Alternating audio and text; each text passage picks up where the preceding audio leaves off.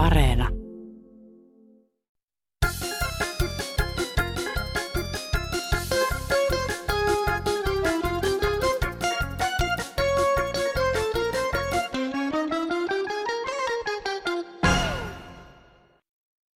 Hei, minä olen tosikkona sitä mieltä, että oli sota tai rauha jossakin, niin perunat kuoritaan, vessanpönttö pestää, hampaat harjata ja tukka kammata, jalat pidetään maassa ja pää kylmänä. Ei mulla muuta, hei. tiukasti arjessa kiinni ja jalat maassa, oltiin sitten tosikoita tai veitikoita. Terve ja hyvää sunnuntai-päivää. Minä olen Airi Saastamoinen ja seurassanne seuraavan puolen tunnin ajan. Tänään Kansanradiossa pohditaan Suomen ruokahuoltoa ja energian saatavuutta. Toteamme myös, että kevät tulee ja sekstailevat pikkulinnutkin saattavat joissa kuissa herättää jopa levottomia ajatuksia. Aluksi kuitenkin jatketaan keskustelua TVn äänenlaadusta. Tässä vielä yksi vinkki siihen, miten suomenkielisiinkin ohjelmiin saa tekstityksen päälle. Viimeksi annoitte vihjeenä teksti-TV-sivun 333 käytön. Valitettavasti sitä kautta tekstityksessä on paljonkin toivomisen varaa. Esimerkiksi nelosella tekstin selvästikin tuottaa robotti, joka ei ymmärrä puoliakaan puhutuista sanoista. Myös tekstin ajoituksessa on ongelmia. Luotettavin Ylen ja MTV-kolmekanavien tekstitys löytyy kaikista kaukosäätimistä etsimällä näppäin, jossa ruudun kuva, jonka alareunassa katkoviiva. Painamalla tästä tulee näytölle valintarivit, joista säätimen keskustan nuolilla valitaan joko korvankuva huonokuuloisille tai kielivalinnaksi hollanti. Säätimen keskipainikkeella hyväksytään valinta. Ja tadaa, hetken päästä teksti ilmestyy suomenkielisen ohjelman päälle, jos toiminto on käytettävissä, ja tämä toimii siis ainoastaan Ylen ja MTVn kanavilla. Näin meitä valistaa sähköpostitse Arne Tarkkonen ja peräkanettina vielä hän kirjoittaa, että kiitokset Ylen parhaasta ohjelmasta. Kansa on puhunut, pulinat pois. Arttu, päivää. Semmoisia juttuja vaan. On esimerkiksi toi televisio, mitä minä vanha mies kattelen, niin niin nopeasti menee tekstit, että ei niitä kerkiä kyllä lukea, ei mitenkään. Eikä tässä oikeastaan muutakaan nyt tähän keksi, mutta kuitenkin niin tuota, kyllä, kyllä voisi esimerkiksi ne ulkomaalaisten juttujen tekstit niin pikkusen rauhallisemmin laittaa siihen.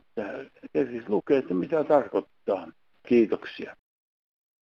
Päivi täältä Turusta. Hei. On paljon ollut keskustelua television ääniongelmista, mutta minulla ja varmaan monella muulla on ongelmia tekstityksen lukemisessa, kun valkoinen teksti valkoisella pohjalla ja se koskee ihan kaikkia kanavia, niin siihen haluaisin parannusta. Kun joskus on tumma pohja, niin se helpottaa huomattavasti.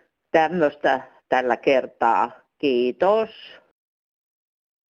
Nykyisin tuo teksti esimerkiksi televisioneissa ja siellä vähemmän, mutta lehdissäkin, niin on mitä sattuu. Että sinne yksi ja toinen kirjoittaa. Se on ilmeisesti tämä, kun on tullut nämä tekstitysvehkeet ja muut tällaiset, niin ei ole sitä perusosaamista suomen kielellä. Ne on töksähteleviä ja ei niissä ole ajatusta, että voi lukia sillä tavalla. Niin kuin esimerkiksi Leino ja Kivien, meidän tarvitse semmoisia olla, mutta niin esimerkiksi Leino kirjoitti tuosta Höyhensaarissa, että oli kauniisti mulle, että kaartukaa, mun syömmeni sateenkaaret. Mua hiljaa hiljaa tuulittakaa, te haaveidet Höyhensaaret ei tällaista tietysti voisi ottaakaan, mutta, mutta tuota, kyllä on tämä tekstihomma ja tämä koneellistuminen niin sanotusti mennyt niin pie, aivan pieleen, kun lukee lehtiä mielipideosta ja tekstasee varsinkin. Onko me että enää, enää tuota, niin tarvitse osata suomen kieltä ollenkaan. Että tällainen viesti vain teille ja se on muuten totta. Tervehdys. Lehtiä lukiessa pitää olla vieressä vaikkapa puhelin, jolla voi googlettaa ymmärtääkseen lukemansa. Tämän asian kanssa en ole yksin. Tässä näitä muutamia esimerkkejä. narratiivisyys, stagflaatio, diskurssi, kyberhyökkäys, hybridiuhka, disinformaatio, miksei voi kirjoittaa valeuutinen, meritoitunut. Tälle löysin hauskan vastineen selvällä suomen kielellä. Sauli Niinistö oli ansioitunut ennen presidentiksi valintaa. Hyvä Google. Jatkan opiskelua. Terveisin Anneli 74V. No täällä on semmoinen alun 80 käyvä vanhus, voi sanoa jo. Niin olin tuolla tietokoneella ja oli eräällä sivulla, kotimaisella sivulla. Niin aina kun tietokone avasin, niin FBI tai CIA siellä alareunassa rupesi hälyttämään aina. Ja mua ärsytti aluksi hirveästi, että sitten mä arvelin, että no antaa niitä olla. Sitten se ilmenikin, että ne oli Google-kääntäjällä, kun mä keskustelupalstolla on jossain kirjoittelin vielä siinä vaiheessa jotain. Ihan asiallisesti pyrin aina kaikistakin niin, ei, tota, kirjoittamaan, ettei mitään ollut minkään tahon haukkumisen arvostelua eikä mitään. Että ne oli mikä se on tämä tulkki, mikä on tietokoneella. Ne oli kääntänyt sitä, niin kuin suomen, kun voi kääntää niin kuin suomen kielen englannin kielelle ja päinvastoin. Sitten ne oli tulkinut väärin tämän minun sanomani asian. Niin mä olisin, että onko kuinka monella kokemusta tämmöisistä asioista ja mikä on meidän suomalaisten oikeus keskustella ja puhua, niin mitä me ajattelemme. Mieletaso tota, kärsii siitä, jos saa pelätä, että jos, kun meitä kytätään näköjään joka puolella. Tämmöisestä asiasta olisi halunnut tietää, että onko tämä miten yleistä Suomessa ja millä tavalla Suomen valtio on tur- meidän turvallisuutta parantanut ja pitäisikö Suomeen luoda suomalaisten välinen keskustelupalsta, jonne ei ole ulkomaalaisilla pääsyä. En minä tykkää, että tullaan pomppimaan siihenkin ja häiritsemään ihmisten yksityisyyteen kotona. Kyllä meillä on oikeus puhua asioista niin kuin me koetaan. Että tämä rupesi purskasti tuosta pinnoille ja se on sisäisesti ilmeisesti kuitenkin mua vaivannut. Niin mä arvelin, että minäpä soitan kansanradioon. Eipä muuta, hei ja sähköpostiviestiä edelleen. Onko kukaan miettinyt, onko tämä yhteiskunnan jatkuva sähköistäminen kovinkaan fiksua? Jo vanha kansa tiesi, ettei niin sanotusti kaikkia munia ole järkevää laittaa samaan koriin. Kun kyberhyökkäys tulee, no se lienee vain ajan kysymys, tai muu katastrofi, niin siinä menee sekaisin paitsi rahaliikenne ja muu viestintä, energiatalous, koko terveydenhuolto ja niin edelleen. Olemme kansakuntana silloin ikään kuin polvillaan tapahtuneen edessä, eikä siinä armeijaa ja joukkoosastoja tarvita, vain muutama näppäräsorminen hakkeri. Joten mietitäänkö vielä uudemman kerran sitä sähköistämisjuttua vai onko jo liian myöhäistä, kysyy nimimerkki parempi katsoa kuin katua vai miten menee se sanonta? No hyvää päivää täältä Kynänlaaksosta. Kuunneltiin tässä vain radiota ja ollaan muisteltu, kun ollaan oltu silloin jo seitsemänvuotiaita, kun talvisota loppui. Niin sitten puhuttiin, että ruoan hinta on noussut 11 prosenttia. Silloin sitä ei ollut ollenkaan ja se oli oikein kallista. Että ei se 11 prosenttia nyt niin paljon ole kuitenkaan. Tällainen tuli vaan mieleen, että kaikki on aina suhteellista. Onneksi meillä on asiat hyviä, kaunis kevät. Hyvää kevättä kaikille. Kiitoksia. Hei hei. No, yksi uutisten kuuntelija ja aikansa seuraaja tässä päivää. Tuota, semmoinen juttu, kun on nyt tästä maatalouden kriisistä ollut niin hitosti puhetta viime päivinä ja eilenkin joku liberiläinen maanviljelijä 2000 nautaa kuulemma navetassa ja on hirveät vaikeudet saada rehua ja ruoahinta sen takia nousee ja heille pitäisi saada tukiaisia. Minusta on kaikkein paras ratkaisu Suomen maatalouden ongelmiin olisi se, että palattaisiin vanhaan. Kerta kaikkiaan. Nämä suurtilat pois ja jaettaisiin ne esimerkiksi tämä 2000 naudan niin vaikkapa sanotaan kymmenen osaa, niin silloin olisi 200 nautaa, tai vaikka 100 osaa, niin 20 nautaa per tila.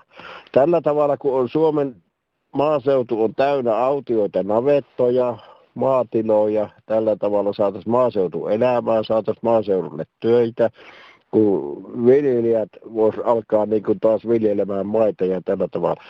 Olisi sille omalle karjalle, oli se 10 lehmää tai 20 lehmää tai vaikka 5 lehmää, niin varmasti omasta pellosta löytyisi rehu, eikä olisi tämmöisiä kustannusongelmia, että pitäisi Ukrainaa myöten rehua tilata. Ja hirveät määrät, 2000 nautaa, niin nehän syö perkele enempi kuin miljoona ihmistä.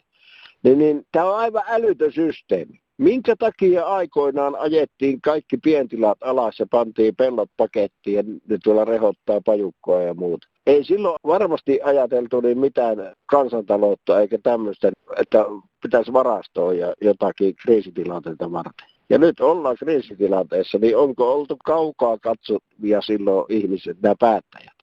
Maalaisjärkeä pelin päättäjät. Terveisin entinen maalainen.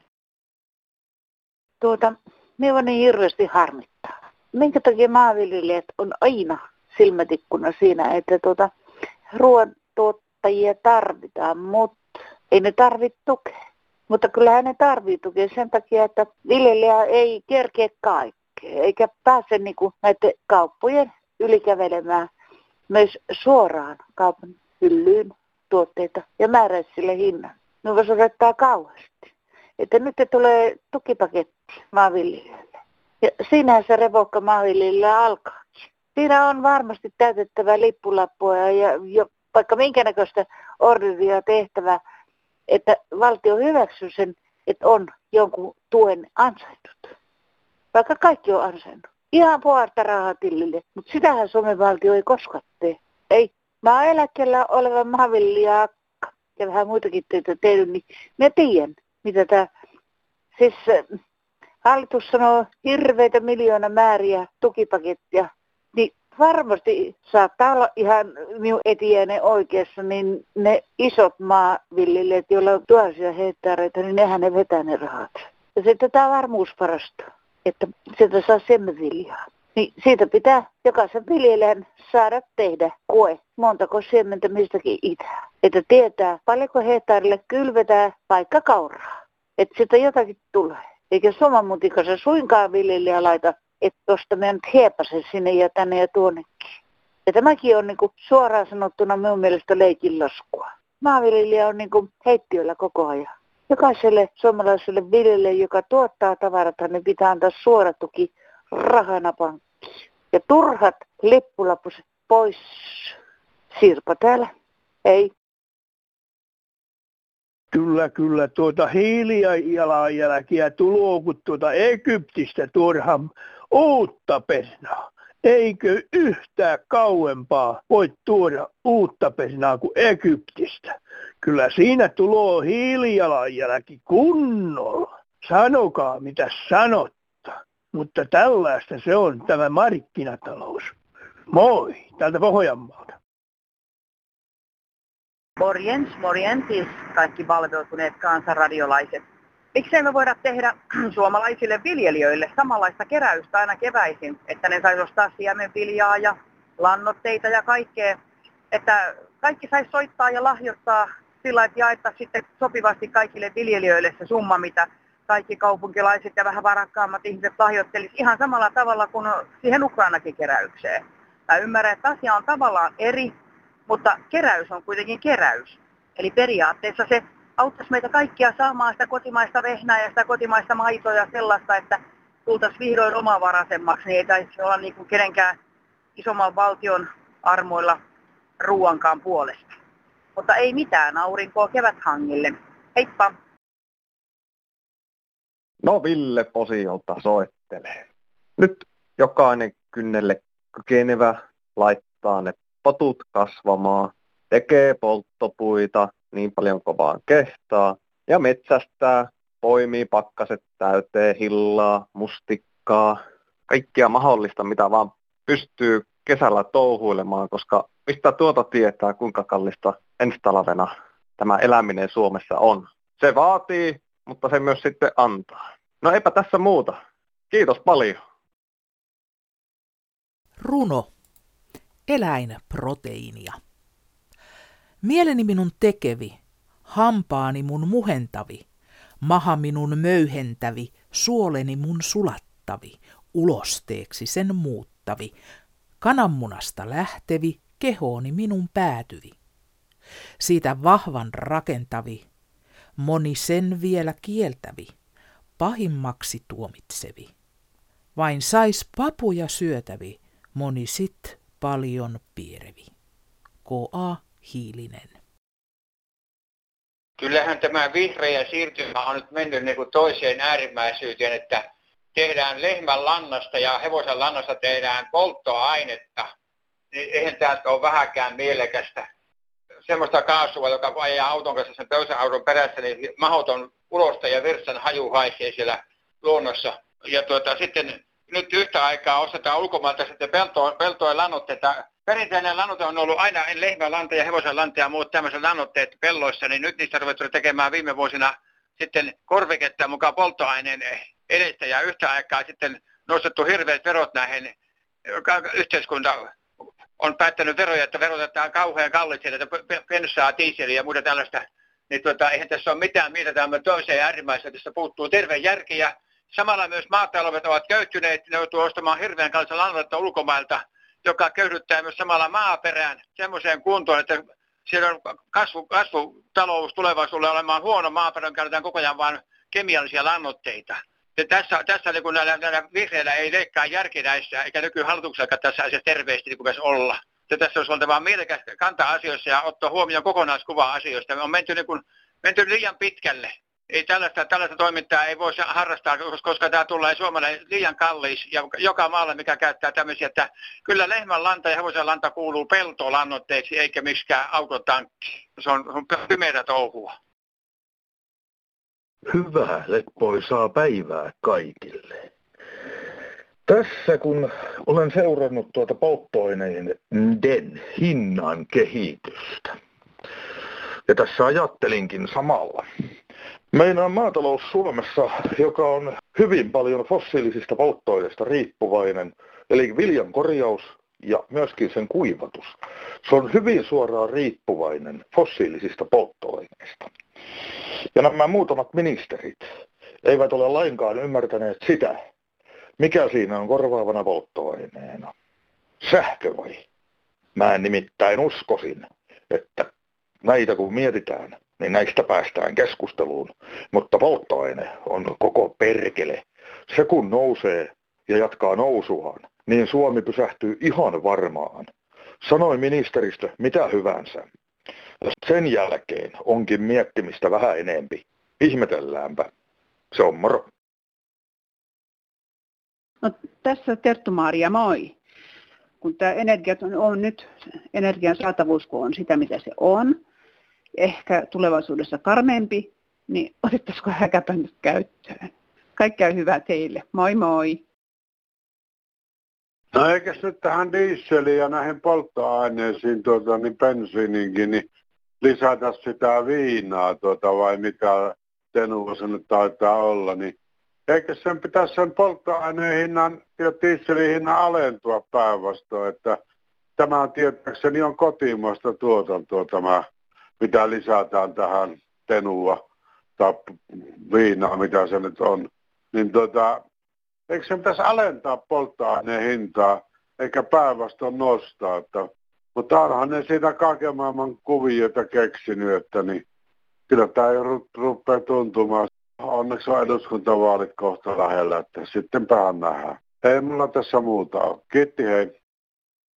No hei, mä soitan tämmöisestä, kun mulla on dieselauto, tuommoinen volkkari, ja mä maksan siitä dieselvero joku, olisiko se joku 400-500 euroa vuodessa. Mutta nyt sitten kuitenkin, niin tämähän on paljon kalliimpaa kuin tuo normaali polttoaine. Niin, toi, niin veikko tuo dieselvero on ihan turha. Kiitoksia, hei. Joo, Uni täältä Lapista, terve. Minä olen semmoista asiaa vain soittamaan, kun tuota, minä olen aina sanonut, että jos ottaa, niin nyt ei pidä kyllä mennä ajamaan. Ja, ja se ei kannata. Mutta nyt minä kyllä olen perunut tämän asian, kun täällä ainakin täällä Lapissa, täällä maksaa tuo 95 pensiin, niin se maksaa enempi kuin Rainbowin tuo laakeri olut litralta. Ja minä ajattelinkin, että nyt varmaan kannattaa mieluummin ottaa kuin ajaa, että, että tuota, se, on, se on nyt kannattavaa juo tuota kaljaa. Mutta sitä mie vain tässä, että kun emme ainakaan, kun minulla on, on, tuossa tuommoinen oma kotitalo, niin emme ainakaan sitä kaljalla voi lämmittää. Mutta että päättäjiltä, että millä sitä nyt lämmitetään, kun se maksaa tuo lämmitysöljykin täällä melkein jo kaksi euroa. Että tämmöistä me toivoisin päättäjiltä, että me ainakaan pienellä eläkkeellä, mikä minullakin on, niin me pysty lämmittämään enää taloa. Ja kaljalla se ei lämpi. Ei mulla muuta, hei. Hei, voisiko jostain saada tiedot, miten paljon nämä uudet alueet ja niiden edustajien palkat ja kulukorvaukset ynnä muut, joita heille asioiden hoidosta maksetaan, tulee maksamaan meille veronmaksajille? On kuitenkin aika paljon tuo 1400 ihmistä, jotka asioita hoitaa, ja tuskin he tätä rulettia ilmaiseksi tekee. Toinen asia, jota ihmettelen, niin eikö kansanedustajien ja heidän avustajien siellä eduskunnassa ole tarkoitus viedä ja hoitaa Suomen kansan asioita? Miksi sitten annetaan esimerkiksi polttoaineiden ja sähkön hintojen nousta kohtuuttomiksi? Ja sitten kolmas juttu. Oletteko huomanneet, kun nämä polttonesteet nousi, niin kuitenkaan ei ole verotuksessa poistettu työmatkoista kilometrikorvauksen omavastuuta eikä nostettu kilometrikorvausta sinne, mikä sen pitäisi olla. Muun muassa näitä kyselee sähköpostissaan odottavin terveisin äiti. Hyvää iltaa tätä ylemmiltä vesiltä. Minä sen verran sanoisin suomalaisille luonnonsuojelijalle ja kaikille suojelijoille, jotka ovat hyvällä asialla, mutta katso, ootteko te katsonut telkkare, miten Ukrainan sodassa ja muissa maailman kaikissa sodissa, Irakin, Iran ja kaikki sanassa Israelin sodissa ja Afrikan sodissa, niin miten poltetaan kumia ja valtavat savut ovat ilmassa. Ja nyt Ukrainan sodassa, kun Venäjä pommittaa jatkuvalla syötöllä Ukrainaa, niin siellä talot, rakennukset palavat, siellä on kaikkia vaarallisia aineita, ne jatkuvasti palavat. Nesteitä, vaarallisia nesteitä palaa, valtavat kumit ja polttavat niitä kaikkia. Siellä on valtavat savut ja ilman saaste. Sama maailman ilmasto on Ukrainassa, mitä meillä Suomessa ja koko maailmassa, maapallolla, kaikkialla maailmassa. Miksi suomalaiset niin sanotut hörhöt hiulit sanovat, että Suomessa pitää vuonna 2035 olla sähköauto. Meillä ei pensiini, ei milligramma, yksi neulan piston verran saastuttaa maapalloa siihen verran, mitä sodat saastuttavat meidän yhteistä maapalloa. Suomen heulit sanovat, että perkele, anteeksi kun kirosen, niin sanovat, että meillä saastuu, kun bensa-autolla ajetaan. Meillä on niin pieni päästö, että bensa-autot ei savuta eikä mitään. Katsokaa televisio, miten sodat saastuttavat maapalloa. Suomella pitää katsoa Suomen johdolla peiliin. Eihän tämmöinen peli vetellä. Bensa-autot kunniaan ja sähköautot pois. Suomessa turvevoimalat ja kaikki voimalat voimaan ja omaa tuotantoa ja kaikki nämä niin voimaan. Ei Venäjästä ole apua, älkää Venäjän koskaan so, sokeutut, sotkeutut, anteeksi sotkeutut, oh, ei minä osaa sanoakaan, niin ei luonnonsuojelu, suomalaiset tyttäret ja pojat, niin te olette hyvällä asialla tietysti, ja minä olen teidän puolella, vihreiden puolella olen ehdottomasti, mutta hyvässä asiassa, mutta ei tuolla tavalla voi väärässä asiassa olla. Ei herra jeestas tämmöinen pelivetele. Sodat saastuttavat maapallon. Ei me suomalaiset bensa-autoilijat eikä diesel eikä mikään muukaan autoilija saastuta, kun neulon kärjen verran maapallon ilmastoa me vain saastutetaan. Että älkää Suomia panko meitä kaikkea kiinni, olkaa järjellinen, järjellinen toiminta täällä Suomessa tässä luonnonsuojelussa. Kiitos, olette tietysti hyvällä asia, mutta ei mitään tolkkaa teillä ole. Ottakaa järki käteen ja katsokaa peiliin ja eduskunta, hallitus, järki käteen, katsokaa peiliin ja tehkää oikeita päätöksiä. Kiitos ja hei. Eilen oli paikallislehdessä ilmoitus, että on tilaisuus maanviljelijöille. Ja minä siitä muutto on kuullut, että Ukraina on semmoinen vilja-aitta. Niin minulla on täällä semmoinen kirja, laulukirja Ainolle jouluna 1988 Eila ja Helmi. Niin mä haluan nyt sitten lukea sieltä erästä laulusta neljä ensimmäistä ja neljä viimeistä säkeistöä, ei kun riviä. Tänään en voi luokses tulla, yöhön rientää täytyy mun. Turhaan avaat uutimesi, usvaan tyystin piiloudun. Joskus peltomaalle kuljet, ellen tähkäpäät, kätees hellään lämpöön sulje. Siinä jatkan elämää. Tässä on niin lauluviesti Ukrainaan päin ja totean lopuksi, että olen minä nähnyt Viron laululavan, että laulu on todella tärkeä asia. Täällä puhuu yksi sellainen ihminen, joka oli tämän meidän sodan uhria silloin 39, kun sota alkoi. Minä olin silloin kahdeksanvuotias. No, siihen aikaan mä asun Imatralla, nykyään mä asun Hyvinkäällä. Niin, lapsena ollessa, niin sitten me jouduttiin evakkoon neljä kertaa. Aina kun oli kovat pommitukset, meidät vietiin. Ensimmäinen evakkopaikka oli Tyrvää tuonne Hämeeseen. No, sinne mentiin, sinne meitä haukuttiin ryssiksi ja tultiin halkojen kanssa ajamaan meitä pois sieltä kansakoululta. Et tällaista se on se meininki, vaikka me oltiin suomalaisia. Minäkin olin, tai meinkin perhe ja kaikkia me oltiin imatralaisia, eihän me mitään ryssiä oltu. Mutta meitä kaikkia haukuttiin ryssiksi, jotka oltiin Viipurista tai Ensosta. Että tällaisia me, me suomalaiset pöljät on. Ja nyt kun sieltä tulee näitä Venäjältä näitä ihmisiä, kun ne ressukat tulee tänne, niin niitä varmaan haukuttaa ryssiksi, niin kuin, niin kuin kaikkia sellaisia venäläisiä, jotka asuu meillä täällä Suomessa. Onko me suomalaiset niin tyhmiä, että me luullaan olevamme koko maailman napa? Esimerkiksi eihän suomalaiset tykkää noista ruotsalaisistakaan. Niitäkin haukkuvat. Ja me tykkää, että ruotsalaisissa on mitään haukkumista. Että kyllä tämä on hulluksi mennyt ja kun me ollaan hölmöjä, kun suorasti sanon, niin me ollaan hölmöjä. No päivä Leena tässä. Kuulkaa, soita nyt semmoista asiaa, että nämä suurtajien patsat ja muuta, niin henkilöt, jotka tätä täällä Suomessa nyt hölöää, niin tuskinpa ovat varmaan 30 tai no voi olla just ja just sen ikäisiä. Ei ole elänyt sota eikä sodan jälkeistä suurten ikäluokkien aikaa täytyisi vähän todenperäisemmin, kun alkaa arvostella ja höpöttää ja puhumaan patsaista. Me emme voi omaa historiaa kumota eikä kaataa. Sille emme voi tehdä mitään. Sen kanssa on elettävä. Ja sehän sanoo jo, että me ei voida olla sillä tasolla, millä jotkut ISIS-hyökkäjät on ollut ja missä on patsaita rikottu, tuhottu täydellisesti. No, se ruma patsas, meillä on paljon rumia patsaita tässä Helsingissä. Minun mielestäni olen suurta ikäluokkaa, joten tiedän mistä puhun ja tiedän minkälainen on ollut historiamme. Ja siitä emme pääse yli eikä ympäri. Se on historiaa, se on meidän pala menneisyyttä ja ilman menneisyyttä ei ole tulevaisuuttakaan. Hyvää päivän jatkoa. terve, se on Esa Oulusta täällä.